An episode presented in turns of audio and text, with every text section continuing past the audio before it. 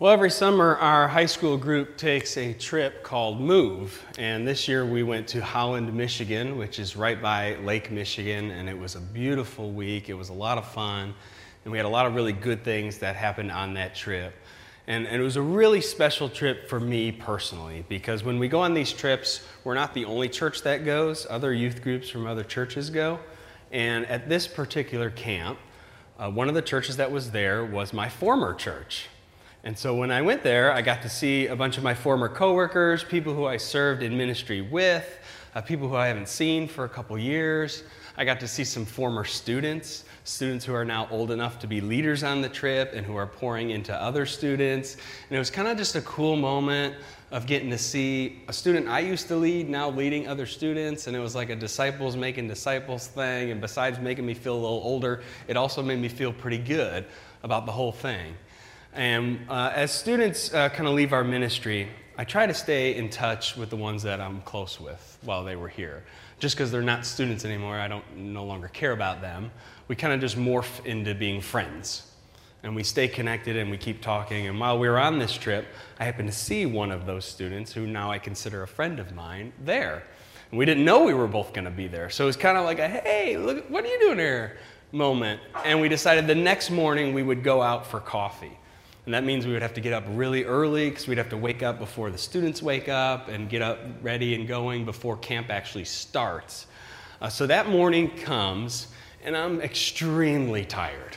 I got maybe about four hours of sleep the night before for a number of different reasons, one of which was a student waking me up at three a.m. screaming bloody murder. Okay, let me tell you about it. It's two a.m. We finally fall asleep, okay, at two a.m. three a.m. comes around. I'm out of it completely. I'm like deep, deep sleeping. Suddenly, I hear a student yell, Zach, Zach, Zach. I wake up. I have no idea what's going on in the world. I look over, and there's this student who has his hands inside of a box fan while it's on, and he's yelling, it's wet everywhere.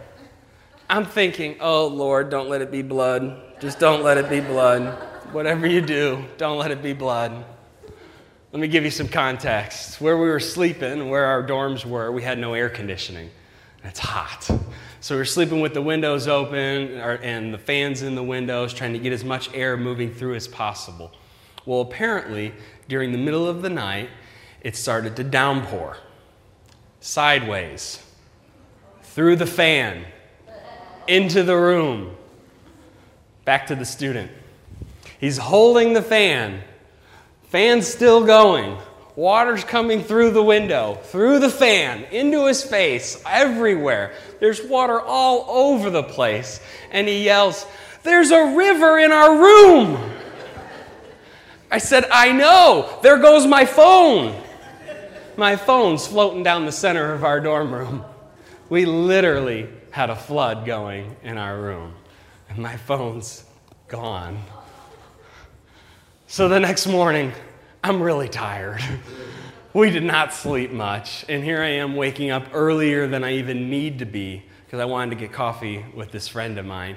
And about two minutes into our coffee, I realized we're not meeting as friends in this moment. We're meeting as student and mentor, just like we used to do back in the day. Because apparently he's got some stuff going on in his life that he needs some advice on and some help on. And so when he saw me, he thought, perfect, I'll ask Zach. He used to help me. And so there I am, half asleep, not even morning coffee going yet. And I'm jumping right back on the clock. I thought I was going to have a moment of breathing, and I didn't. But sometimes that's just how it works, you know. And just because he's not my student anymore doesn't mean I don't care about him. I still want to know what's going on in his life, and I'm still there to help him out with stuff. And whenever I talk to, to students who I haven't talked to in a while or, or former students, there's always one question that I ask them. And the question is, how are you and Jesus doing? How are you and Jesus doing? And even if I don't right out ask that question, it's the question that's going on in my mind as I'm talking to them. And I'm trying to figure out, how are they and Jesus doing? And usually when I ask that question to a student, nine times out of ten, they will launch into this conversation around sin. They'll say, well, Zach, you know, uh, you know, those certain sins that I struggle with, and, you know, I'm really, I've been trying not to do them, and, and, and, and some days I don't do them, and some days I do, and so some days I'm doing pretty good with Jesus, and some days I'm, I'm, I feel like I'm not doing pretty good, and it always baffles me, because I'm always sitting there thinking, I did not ask you how you and sin are doing. I asked you how your relationship with Jesus is doing. And those are two separate things. But for some reason, students will always fixate on the sin in their life, and they will beat themselves up over the sin that's in their life. And I think as adults, we do that too. You know, we can sin once, and it derails our entire day. You know, the devil will throw a hundred things at you in one day. Two of them will stick, and it'll wreck your whole day. I think maybe we focus on beating ourselves up over our sins a little too much. I got a fly following me. A little too much, don't we? We tend to beat ourselves up over this couple things that we do wrong in a day, instead of celebrating the stuff that we actually get right. And we let the devil win when we continue to beat ourselves up. And this focus on sin and trying not to sin, we see it in the Bible too. You know, throughout the Bible, if you read through the Bible, you see all these commandments, all these things here. Don't do this. Make sure you avoid doing that. Don't get caught up in that. There's a lot of rules in the Bible. Usually we think about the Ten Commandments, right? Those are the ten rules that we tend to think about with the Old Testament. But really there's hundreds of rules and hundreds of commandments all throughout the Old Testament that people were supposed to follow. And it's all stuff that's about avoiding certain sins or trying your best to be clean is the way they would phrase it, because you didn't want to be unclean in the presence of God. And so that was kind of the focus of everything. So in the scriptures, they were focused on all of these rules. And one day they were sitting around talking about all of these rules, and a group of people were trying to figure out, well, what's the most important thing to focus on? Because it's really, really hard to focus on a couple hundred things, right? So they were trying to figure out, well, what is the like top few that we're supposed to focus on? Because if we do those right, we'll be good, right? That was their mindset. Like, there's got to be a narrow list and not this list of several hundred things. And one guy got the idea to ask Jesus what he thought about this whole thing. If you were here with us last Sunday at church, then you know that we talked about how Jesus is the authority on all things in life. We talked about how Jesus is God's son. God sent Jesus here, and repeatedly God would say, "This is my son, listen to him." God put Jesus in charge of everything. And so this guy thought, I wonder what Jesus would say is the most important thing that we should do. So in the book of Mark, chapter twelve, this guy goes up to Jesus. And he says, which commandment is the most important of all? And Jesus replies, verse twenty-nine, the most important is this, hear, O Israel, the Lord our God, the Lord is one. And you shall love the Lord your God with all your heart, with all your soul, with all your mind, and with all your strength. The second is this, you shall love your neighbor as yourself. There is no other commandment greater than these. When we hear that answer to what is the most important commandment, love God, love others, that answer makes sense to us, right? Because we say that all the time around here. If you've been around here long enough, you know that we say love God, love others all the time. It's like on repeat, which is a good thing. But for them, for some of the people listening to Jesus that day, that was not the answer that they expected. They were focused on all the sins that they were trying to avoid. Don't do this, don't do that.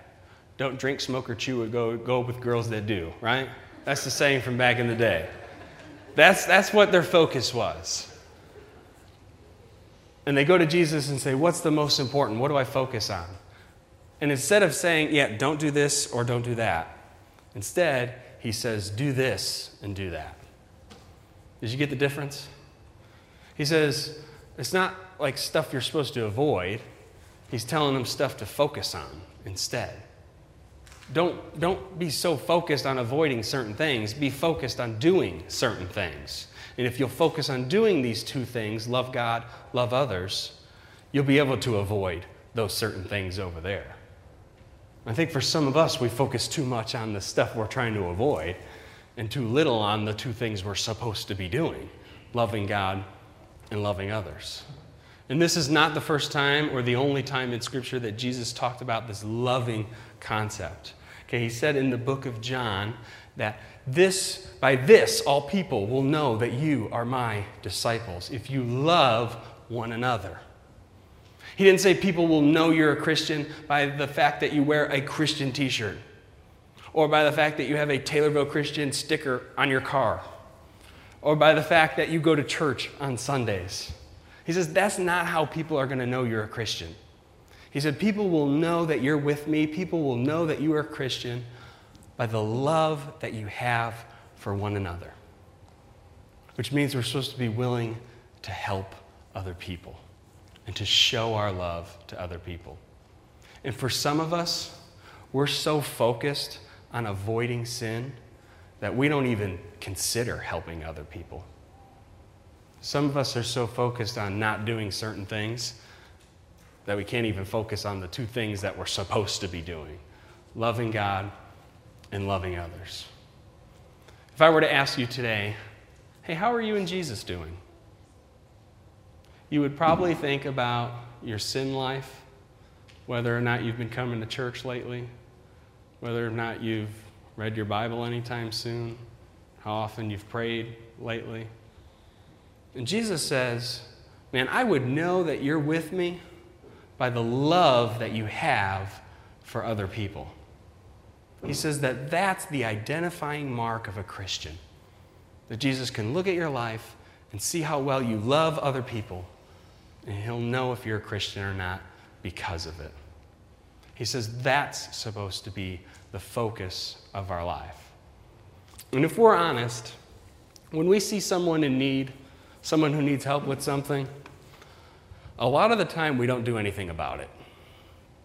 If we're just honest about it, right? You hear that somebody's going through a tough time or something bad happens to somebody, and usually our reaction is to say, oh man, I hate that you're going through that. Man, that stinks. And then we walk away. Or maybe we say something encouraging to try to build them up, try to help them out, and then we just walk away from them. Or maybe you hear of a family that's going through a tough time, and when you hear about it, your reaction is to go, hey, did you did you hear what happened to so-and-so? We just talk about it.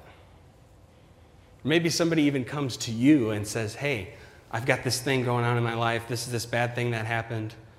And our reaction is just to say, well, I'll pray for you. And that's good. But the truth is, half the time we walk away and we forget to ever even go pray for them. We get busy with our own life. We've got other stuff to do. And we don't even think about it. Maybe we pray for them that night. Maybe we think about it once. But if we're honest, we, we kind of just forget about it. We say that we love other people, but then our actions don't match that. And James talked about this in the Scriptures too. James talked about how we have to actually put our actions behind our love, instead of just saying something to them. They've got the verse for us. They're going to put it on the screen. It's from James chapter two. They should have it. You got it for us? James chapter two. James says, if a brother or sister is poorly clothed and lacking in daily food, and one of you says to them, go in peace, be warmed and filled, without actually giving them the things needed for the body, what good is that? James says, if you know of somebody who needs help, who needs something, and you just wish them well, and you don't do anything, what good is that? A lot of the times, we just want to say we love people, and we don't even back it up with our words. We would say that we love other people, but then we don't actually help them with anything. We don't do anything to change their situation. We don't do anything to help them out. We don't do anything to show our love for them. Can I tell you something? Your words are empty when your feet are not there. Your words are empty when your feet are not there. It's not good enough to just wish somebody well, to hope that it would get better for them, to pray for them one time and then to check out of their life. That's not love. And that's not what we're called to. Jesus says we're supposed to love God and love others, and that requires us to sacrifice our time. That requires us to risk things. It requires us to get involved in someone's life.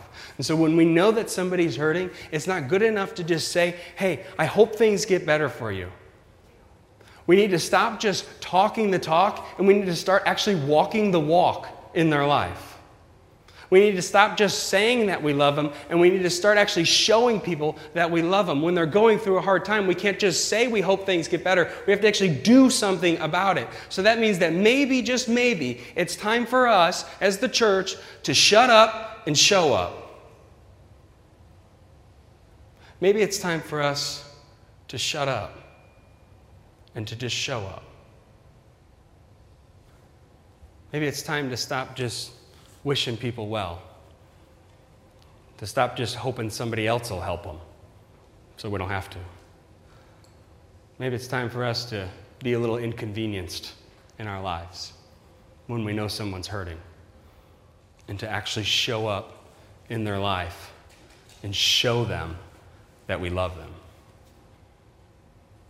You know, being a pastor, it's a unique position because you're usually involved in most of people's garbage, the bad stuff in their life.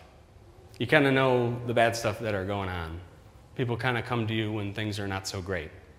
You're usually on the front lines of some not so pleasant things, when there's the loss of a loved one, or a divorce, or a diagnosis, or depression, or any other problem.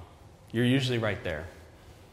And as a student pastor, I'm involved in all of those situations, but through the eyes of a teenager. Junior high and high school students who are still trying to figure out this thing that we call life. And they're trying to navigate through things that they've never had to navigate through before. And students will come to me all the time, day or night, to tell me about something that's going on in their life. And I always have a choice. I can encourage them. I can wish them well. I can say, man, that stinks. I hate that that happened. And then I can check out and walk away and not do anything about it. Because I've got stuff to do too, and I've got a to-do list, and I've got my own life, and I've got this to do and that to do. I can make a hundred excuses. Or I can decide to shut up and show up. I can decide that for this student, for this situation, for this thing that's going on, man, I'm going to be right there with you. You've already got God on your side. You've already got parents on your side. You've already got other people. And guess what? Now you've got me on your side. Now I'm going to be in your corner too. I can stay up as late as they want to stay up and talk through everything that they want to talk about and lose all of my sleep over it. And I can sit next to them in the middle of the night, and I can put my arm around them, and I can sit there and cry with them, and I can say, I am with you. And from here on out, you're not alone.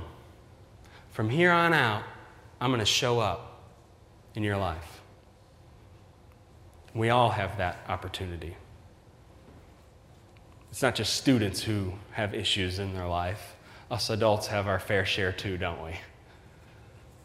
We got a lot of depression. We got a lot of anxiety. We got a lot of stress. We got worry. We got financial problems. We got relationship problems. The list goes on and on and on and on. There are people in our world that are hurting and that need our love. Not just our kind words, but our actual love, our actions that support our words. Now, I know you can't do it for everybody. I can't do it for everybody. I can't do it for every student we've got. We've got too many students for that. I can't be that involved in every student's life. That's why we've got awesome adult volunteers who help us out in that. But you can do for one what you wish you could do for everybody. You ever hear that saying? Do for one what you wish you could do for everyone. Maybe Jesus is asking you to do for one person what you wish you could do for everybody. Who's Jesus calling you to love this week? Who is Jesus calling you to show up in their life? Who's Jesus calling you to do something about what they're going through? It doesn't have to be something huge. I mean, maybe God is calling you to do something huge and to really get involved in someone's life because you know what's going on. If that's you, you know who you are and you know the person that needs you. Maybe this is the push that you need to go do it. But for a lot of us, it might just be smaller things. Maybe you know of a mom who's struggling financially. I mean, do you have a little money to spare and you can just buy her groceries this week? You got a hundred bucks, you got two hundred bucks that you can spare, and you can buy her groceries for her and her kids this week, and then that's one less thing off her shoulders, one less thing she has to worry about. That's love.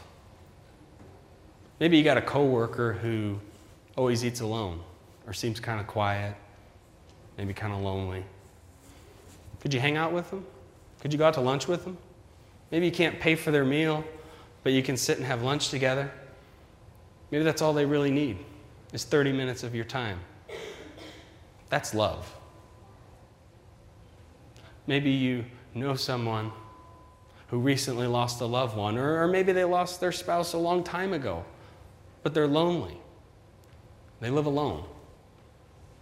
Could you invite them over this week? Could you spend some time with them this week? Can you help show them that, hey man, someone cares and someone loves you? That's love. When Dr- Jesus dreamt up this idea of his church, and he sat down and he thought, what do I want the church and Christians to look like? He said that the identifying mark, the number one thing that Christians would have is love. He said it wouldn't be that people would know they're Christians because of how many times they go to church or how many times they read the Bible or because they avoid these certain sins. He said, man, people will know that they're a member of the church because of their love for other people. He said that the, when people hear the word Christian, I want them to think the word love. That was Jesus' dream for the church. And the early church was really, really good at that. The early church did a fantastic job of showing love to other people. But over the years, we've lowered the bar. We use the excuse of that we're too busy.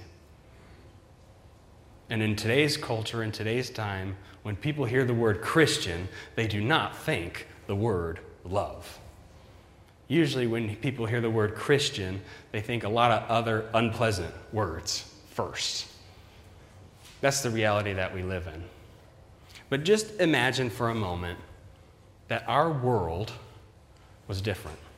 And imagine that in our world, the word Christian and the word love became associated with each other. Imagine that if people knew that somebody else was a Christian because of the love that they had for other people. Imagine how cool it would be if Christians all over the world, and that word Christian became associated with the word love. I know that's not where our world is today, but I believe that it could be in our community. Imagine what it would look like if Taylorville, Illinois, Christian County, the word Christian became associated with the word love. And that people in our community were became fascinated with how well we loved other people. If they knew for sure, man, those people, that group of people, look at them loving people. They've got to be Christians. I believe that could happen in our community.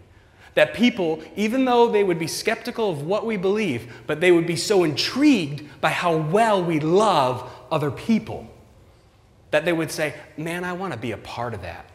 I don't know about that Jesus thing yet, but I like how that movement of love is taking off. I love how they love people. I love how they help people. I want in on that. I believe that that is possible in our town, in our community, if the group of people who are in this room would simply shut up and show up. Let's pray. Father, thank you for your son Jesus and for the example of love that he was while he was on this earth. Thank you for the way he treated people, the way he interacted with people, the way he showed us that love is not just words that we use. We don't just encourage people who are in tough times. We still do that, but man, we get behind them. We get involved in their life. We help them out, whether it's something small or something big. And Lord, I ask that you would be with all of us in this room in this moment, and that you would bring to mind a name or the face of a person who we know who's maybe struggling with huge stuff, maybe struggling just with little day-to-day stuff, but that you're calling us to love this week. That you would help us to think about what it is we need to do in order to show love to them like you would. It's in your Son's name we pray. Amen.